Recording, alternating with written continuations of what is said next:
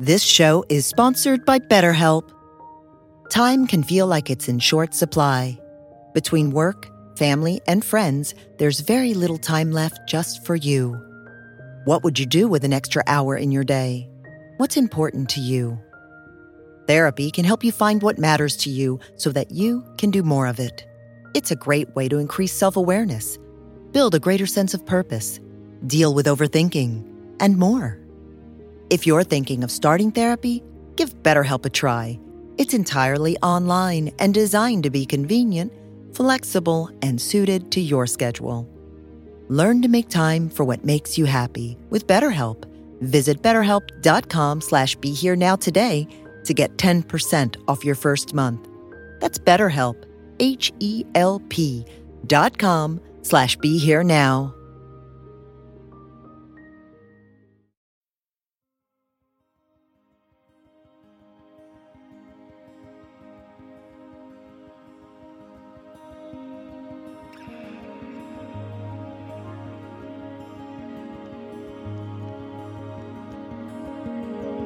Welcome to the Be Here Now Network guest podcast. This series features talks from a myriad of modern spiritual teachers expanding on how we can all live a life in balance. If you're interested in supporting this podcast, please go to BeHereNowNetwork.com slash guest. So, uh, thank you very much for being here. This uh, whole Dharma enterprise is a mutual benefit event. That we are here to, whether we intend it or not, we're deeply connected to ourselves, to each other, and deeply benefiting each other in the Dharma. That without this mutual benefit and ways in which we interact and share the Dharma and practice together, um, there would be no Dharma that would have survived from the time of the Buddha down to today. And uh, here we are. And one of the little songs and chants that I learned here at the family retreat that um, kind of represents the deep way in which we're doing this together and and uh, we're kind of a mutual benefit society is the chant that goes, We are a circle within a circle with no beginning and never ending. Some of you have done it before, right? You want to join me? We are a circle within a circle with no beginning and never ending. We are a circle within a circle with no beginning and never ending. We are a circle within a circle with no beginning and never ending. So here we are. And uh, it's a family retreat. so the idea of practicing in family, it's a particular close in Sangha or Dharma community. And uh, I spent uh, 10 t- intensive years as a monastic, living in Buddhist monasteries, retreat centers, practicing intensely. And that worked very well for me. And, and then after a while, I had kids, family. And in retrospect, I learned that the monastic life was relatively easy for me in my personality. Uh, it was in family that I started to grow in all kinds of ways. And uh, and there was so much uh, learning for me to do in that context, and and um, uh, it was not as pleasant as the retreats for me, but I think it was much more. I don't know if more valuable, but certainly um, it was, you know, I, I look back at these last now 20 years that I've been a parent and very, very grateful for the challenges and the difficulties and, and, um, and I wouldn't exchange it for anything because of uh, how much I've understood and learned and grown in the Dharma. And one of the ways that I have developed and grown uh, is, is paradoxically, given what I just said about what, how I've grown, is uh, how profoundly I've come to appreciate the, the mutuality that goes on, the community, and how we're not really so separate from each other. We, we are and we're not, and the stance between the self and others, and how we move between all that. And, how, and the necessary of finding a balance between these two aspects of our life, self and others. I think that uh, my early years of Buddhism, uh, I felt very fortunate that I was practicing in very much in community settings where living together and being in residence in monasteries together was the way it was done. And so there was a wonderful kind of uh, weaving in and out of practicing for oneself and practicing with other people and being reflected by other people, being challenged by other people, and um, learning from other people, being inspired by them, and, and kind of it going kind of full circle around and benefiting. And over my years of being uh, 40 years or plus now being a Buddhist practitioner, uh, generally the, the Buddhist practitioners that have inspired me the most are the ones that really have allowed themselves to interact with others and really a part of being in community or uh, in some kind of way in which we really kind of know each other well or deeply or something um, that allows all the different aspects of who we are come into view. And that the ones the, those who kind of have a, sometimes a tremendous sincerity and dedication and practice and practice really well and are inspiring in their own ways but don't have community uh, it seems like there's a whole parts of who they are that don't get included as part of the practice. And so there's kind of often kind of seemingly some like uh, blinders on about parts of themselves in a way that when we're together, we don't doesn't get as integrated and full. And um, and I like to think of that there's two wings or two two hands in a sense for the Dharma practice, and ideally they'd be in balance. Sometimes we'd emphasize one more than the other. And on one hand, there is this emphasis on that's very personal, that uh, and you know no one else can do this practice but ourselves in some way. And the other hand, there is something that's very communal, very collectivist and, and group focused. And without the group, without others, there would be no dharma and no practice. And um, and uh, but and for some people, different people, those two hands, those two sides, are different doors of how people come into the Dharma. And the side that has to do with the more personal part of it, you know, it's kind of, I think of it as being represented by uh, the idea that, you know, generally in our scene here, when we sit down to meditate, we sit and close our eyes. And so when the eyes close, it's very personal what goes on. It's here and ourselves. And um, and uh, you know, it's, it's up to us. A lot of it's up to us to engage, up to us to learn the skills, up to us to kind of do it in some way. And it's not so strange that we that that's the case. There's many worthwhile things in the, in this life that people do that requires individual effort and development of a skill and all that. And for example, if someone has great compassion for the world and wants to be a lifesaver and at the beach, uh, the good thing to do first is to learn how to swim. Uh, without that, it's not going to help anyone. And learning that skill of swimming is, you know, you might learn it from a, someone who teaches you, but it's a, you know, it's a personal skill. You have to kind of work on it and learn it, learn it yourself, and your body and your arms, and you know, it's a, something you have to kind of train in doing. And, uh, and then once you have that, then you're able to go and be a lifesaver, go out there and do something else. The Buddha had this uh, very powerful kind of teaching around being a you know an individual in a sense, or you know that uh, or that's more personal side.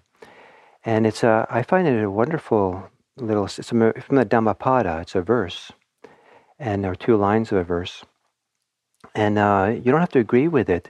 What I'm going to recite, but uh, it's very powerful to carry it with you and debate with it and use it as a reference point to reflect on your life and what goes on. And, um, and it, it, especially, I think, for parents. And uh, this verse has different relevance in different ways at different ages that the children are.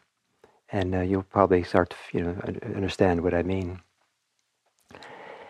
Um, and the, the line goes um, Do not sacrifice your own welfare for the welfare of others, no matter how great. Don't sacrifice your own welfare for the welfare of others, no matter how great. So, parents sacrifice their welfare all the time. And that's been one of the powerful things when I was a new parent was how, you know, how to say it, um, at times effortless, um, ways in which when my kids were really teeny, uh, I, I, was delighted in how I didn't matter anymore. uh, you know, so like if I didn't have a chance to take a shower and I had to go to the market with, you know, stinking and, you know, hardly out of my pajamas and, you know, what people thought of me just for a while, it just didn't matter. You know, it just, you know, just what mattered was this baby and taking care of the baby and doing these things and, and um, and my own, you know, you know, just all kinds of things I didn't take care of, and being up all through the night, I didn't think twice of it. It was just like, oh, this is what has to happen, and and it felt like some, something dropped away. There was a kind of a wonderful selflessness that was there for a little while, and it was all for the sake of this person who couldn't do do anything for themselves. These two boys I had. But then, as they got older, um, I was a little bit slow to catch on, but what I learned is that it didn't make sense to keep doing that. and not only didn't make sense, it wasn't healthy for them. That they had to grow up in a system where they understand there was a mutuality, where uh, everyone's needs had to be taken care of in some way, or find a balance, or compromise, or work together. And if it was all about sacrificing myself to, only for the welfare of their kid, we probably end up creating just selfish kids, you know, self focused kids. And they need to learn a little bit how to be in community and share and give and take and, you know, the mutuality of it all. And it's, at some point, it became appropriate that my situation, my needs, my things, uh, you know, would somehow begin becoming more important again. And I think that happened somewhat naturally as the kids got older. Um, but the manifestation it took was uh, sometimes was resentment. you know, anger, frustration. You're like, oh, you know, like it was hard, you know, to fit in and know how to find that balance. And and uh, you know, and sometimes my what I wanted to do was went, you know, was greater than what the, the system would allow for, and sometimes the system's needs or so-called needs, uh, you know, I gave myself over to too much, and and lost something here that needed to be taken care of as well to find a balance. So this idea that don't sacrifice your own welfare, no matter how great, for someone else. Don't, don't, don't sacrifice your own welfare for someone else's welfare, no matter how great. I think as it starts to making more and more sense as, as the children get older. And one of the ways that um, I think as uh, Dharma practitioners this plays out is that I believe that one of the uh, greatest things that I could offer my children uh, is the Dharma, or to say it in non Dharmic terms, is to offer them a sense of um, deep sense of inner peace, well being, uh, freedom, compassion, that we can walk through the world uh, feeling that we can carry with us inside of us a safety and a wisdom and a trust that we can that will support kids, children, people to find their way no matter where they are and what goes on. And that uh, for me to be able to convey that to make my my children, um, it doesn't work. Didn't have this in my family for me to sit them down and say, "I have a dharma talk for you." um, but rather, it's by osmosis. It's by the, the example and so we have to become our, a lifesaver. We have to learn how to swim first, right? We have to learn how to do this for ourselves. And so our own welfare in Buddhism has to do with really knowing the best health, healthy state of the heart, healthy state of the mind that's possible for a human being, um, and uh, and then realize that that what the inner health is not something that should be sacrificed, because if we do, then uh, we're teaching something different. If we, do that, we are teaching, you know, to be neurotic. We're teaching it's okay to be anxious or okay to be angry or all kinds of things. One of the very powerful lessons I had with my uh, uh, two children was uh, uh the older child was often kind of a strong-spirited kid, and uh, and so sometimes he would be pushing against limits that shouldn't be go, gone beyond. And uh, you know, was, you know, I'm kind of an amateur parent, so finding finding the way was not always so easy. And um, and so there were some times that I I started using what I called my strong voice. And um, once I told them, I'm gonna if you continue what you're doing, um, I'm gonna uh, you know I, uh, well, it's a little different story. I'm confused, but I'll tell you anyway. I said, if you continue doing what you're doing, I'm going to be angry. I thought that would be enough to get his attention. And it did. And he stopped and he looked at me and he said, Dad, you're already angry.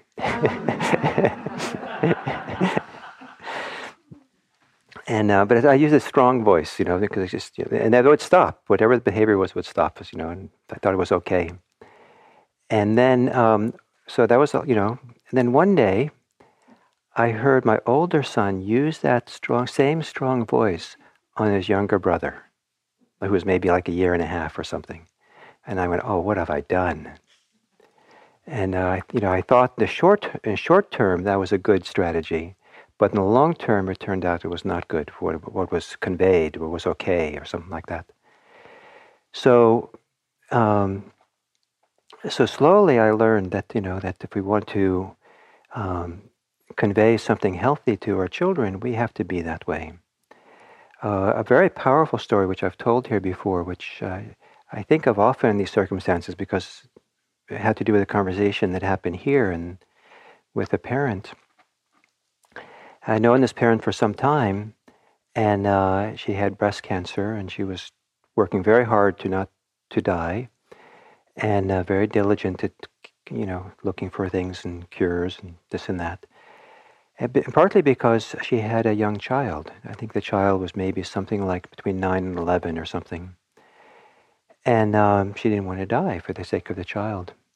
And uh, the last time I saw her here, she was angry because she was dying. And uh, apparently at that point there was no more options for her. And I told her that um, uh, how she died would be one of the biggest influences in her child for the rest of the child's life. And if the child saw her die angry, by osmosis, that would be what the child somehow learned that it was not safe to be in this world, that it was unfair, it was, you know, you can be angry. And, um, and if she died peacefully, that would be a very different lesson about what it's like to live in this world. And I never saw her again, but after she died, I got a phone call from the husband who said uh, uh, she she has just just died. I don't know, last days or something, and um, and she died in bed peacefully. And when she died, I went with the child out into the garden, and we got a flower, and we came back and put it on her chest. And I, I my interpretation of that was that she had died well for the sake of the child. She'd figured out how to do that. I, I, knowing her, I figured out she'd worked through her anger, worked through what was going on, and she was able to offer a very different way of being in this world through how she died to her child. Tragic, but still, uh, it would have been more tragic if she had conveyed her anger and distress and fear and all that rather than something else. So, in her situation, she shouldn't, you know, the best gift she could give to her child is don't sacrifice her own welfare for the sake of something else. Don't sacrifice your own welfare and health and peace and all that by being angry or being distraught or being somehow, you know, figure out a way, do the practice, move through that.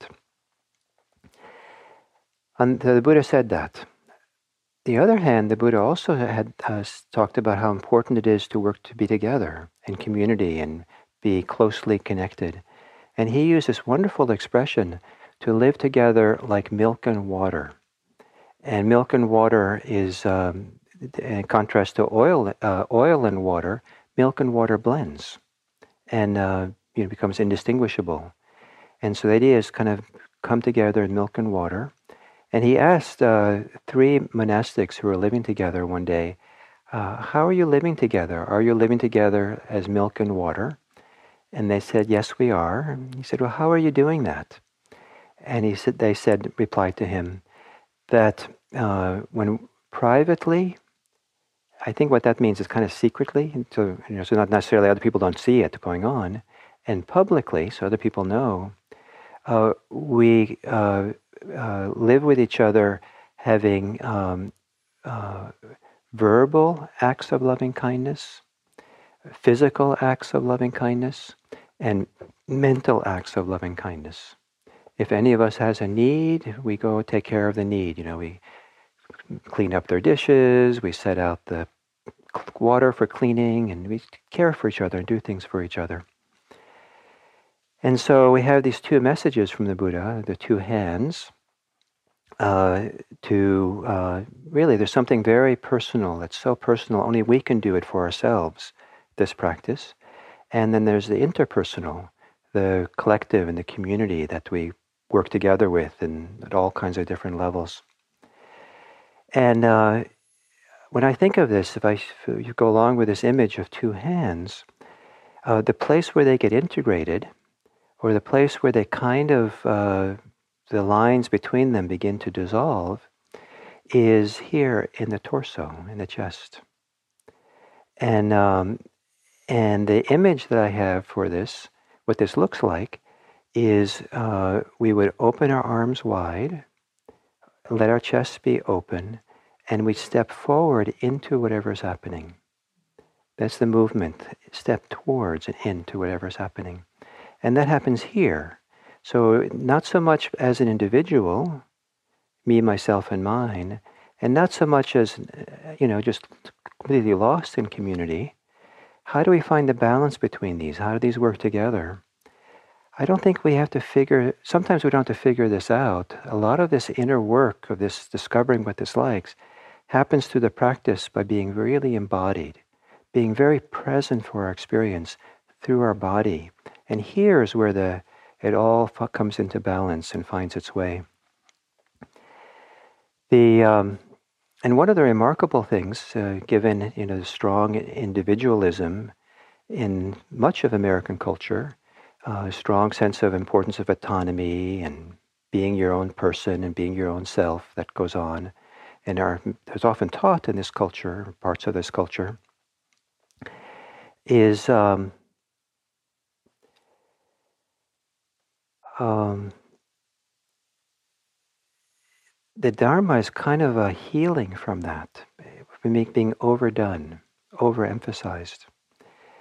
And we can start feeling how excessive focus on that is actually a limitation. And certainly the most extreme versions of its selfishness uh, is a very dramatic limitation. We actually become more constricted or contracted or more limited the more selfish we are the more selfish we are and self self-centered we are, the more we actually lose, lose touch with ourselves. It's a remarkable thing that you know you think that the more selfish you are, the more you're in touch with yourself, but the more you're selfish, the more we lose that touch. But paradoxically, it's the other extreme is also true, that there, in contrast to selfishness, there's also groupishness. And the more that we kind of are lost in the group or focus on the group or seeing the through the lens of the group in all kinds of ways in our society, uh, that's also can be misguided and be as painful and contracted and limiting as being selfish. So we go inward, and in popular, maybe parlance, we talk about discovering ourselves, going in and discovering ourselves. But when we go inward into the torso, into our body, into what's here between these two hands, uh, we actually don't find ourselves. uh, as a thing or as something, you know, we don't find ourselves as something that, you know, a, you know, independent thing.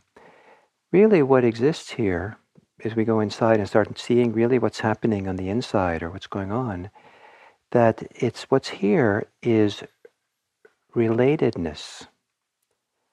There's uh, relating going on. There's relating in the interrelated world that we're living in. And a huge part of what we call the self here is a system of relating to things. We sit down and we relate to our thoughts. We like our thoughts, we don't like our thoughts, we get involved in our thoughts. We have a relationship to our thoughts. If we weren't relating to our thoughts actively, most thoughts would vanish very quickly. If you're repeatedly thinking the same thing over and over and over again, you got a strong relationship going on. You're relating to it with great interest. You're relating to it giving a lot of authority, relating to giving a lot of importance. Chances are there's a lot of self concern that goes involved in that relating going on. Your emotions. They have this amazing uh, uh, claim. I, I've never measured, so I haven't know, know about this claim, but some of you know the precise length of time better than I but there's this idea that no emotion would continue for longer than what is it? 90 seconds? Something like 90 seconds? Unless uh, you're relating to it, unless you're actively involved in fueling it, feeding it, supporting it, keeping it going. I mean, I find that a little bit bordering on being insulting to me. you mean I'm that responsible? you know, and uh, but this, uh, uh, but you know, we're relating to things all the time, and Dharma practice has to do with working on this relating. How what you know, figuring out how we relate, uh, shifting the relatedness so we relate without greed and hate and delusion. We relate with generosity and love and and um, and wisdom.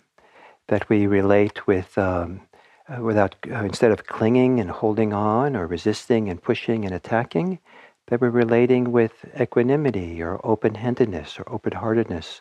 That we're relating in a different, you know, useful way, and relating in ways that come from the depth of who we are. At least for my my mind, I find it helpful to think, or uh, kind of feels this way, that when we respond reactively, and we relate reactively to what goes on, we're really reacting from the surface of, of this cell system here. But uh, to drop deep down and really feel and sense the deep relatedness that goes on with all the different aspects inside of here, all the different ways we live together as a community, and really feel and take that in, um, then the way we relate arises out of that and tends to arise out of our goodness, tends to arise out of our empathy and connectedness. So this movement of it doesn't have to be physical. You know, no one has to see it, but in, in, the, in, in your imagination, this movement of opening your arms, your attention, your awareness, opening your willingness to receive and take in. You don't have to walk too far forward. You can t- hold your balance, but you'll hear and be willing to be open to what's going on. Is a very powerful movement. I think of it as something that the theme for today is friendship for oneself as being a very friendly thing to do, that kind of willingness to feel and experience what's here. And if what's here is a lot of self criticism, a lot of shame, or a lot of anger or despair, there's a wonderful art to doing the same with that. And that is take whatever ability you have with your attention, your awareness, and open it up and step towards it and let it kind of come in to you.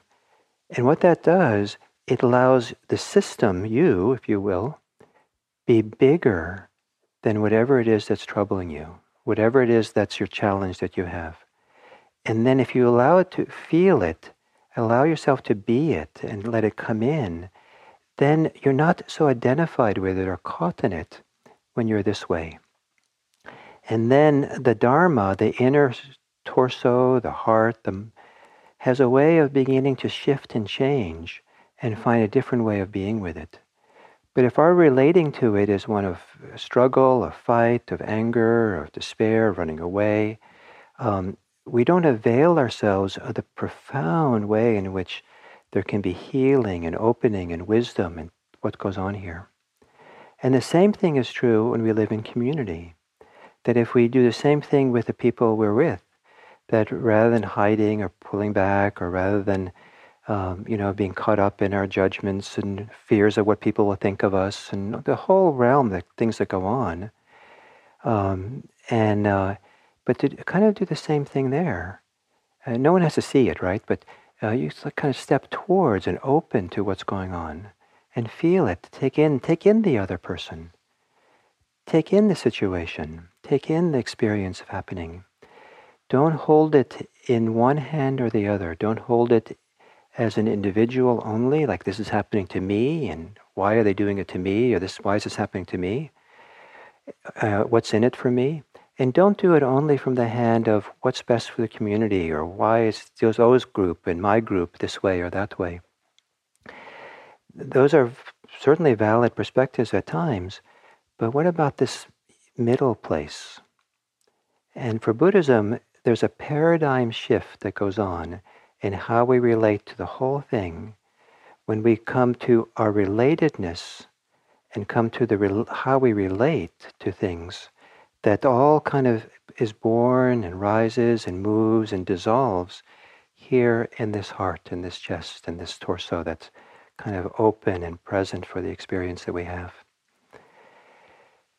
So if you want to be friendly to yourself if you want to be friendly to your community, if you want to enter into this profound world of interconnectedness in a healthy way, all the resources, all that you need for that is found within here. You don't have to do a lot of thinking about it. You don't have to read a lot of books about it. It's all found here, and um, and a lot of it gets gets really aw- aw- awakened and discovered, has a chance to move through you if you don't try too hard to fix things and make it all work, but rather in a kind of silent way or spacious way or kind of a still, inner stillness way, we step forward into whatever's going on. Kind of open, receive, step towards, allow it to register in this deep place that exists here in our torso, in our hearts, and then keep opening and keep opening to that. And the family retreat's a great place to do this. It's a, a big gift that we give to each other when we can keep meeting each other that way, meeting each other that way, and meeting ourselves that way. So I hope that uh, this wonderful retreat, that uh, it's a powerful retreat for parents, um, the first time I came here to be a parent on this retreat, I thought I was going coming to a family camp, and um, and I was not prepared that it was a retreat, and I took me a, a little while, uh, probably day and a half or two days into the retreat, when I was actually struggling quite a bit with it all, to finally wait, Gil, this is a retreat. I'm going through all the paces, all the, you know, all the things, you know, all the challenges, but with kind of like intensified version of it. and uh, and so then I started settling into that, and over the next year, settled into this is a great retreat. So if this is challenging, it's a great retreat. If you if you step forward like this. Keep stepping forward to this. Thank you.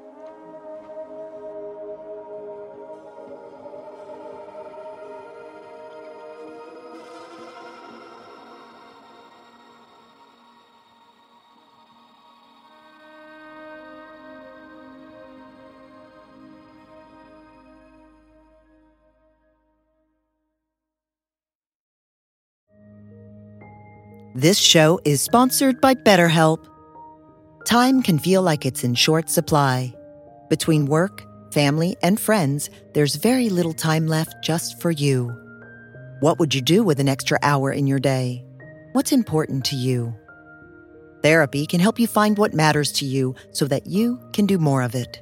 It's a great way to increase self awareness, build a greater sense of purpose, deal with overthinking, and more. If you're thinking of starting therapy, give BetterHelp a try. It's entirely online and designed to be convenient, flexible, and suited to your schedule.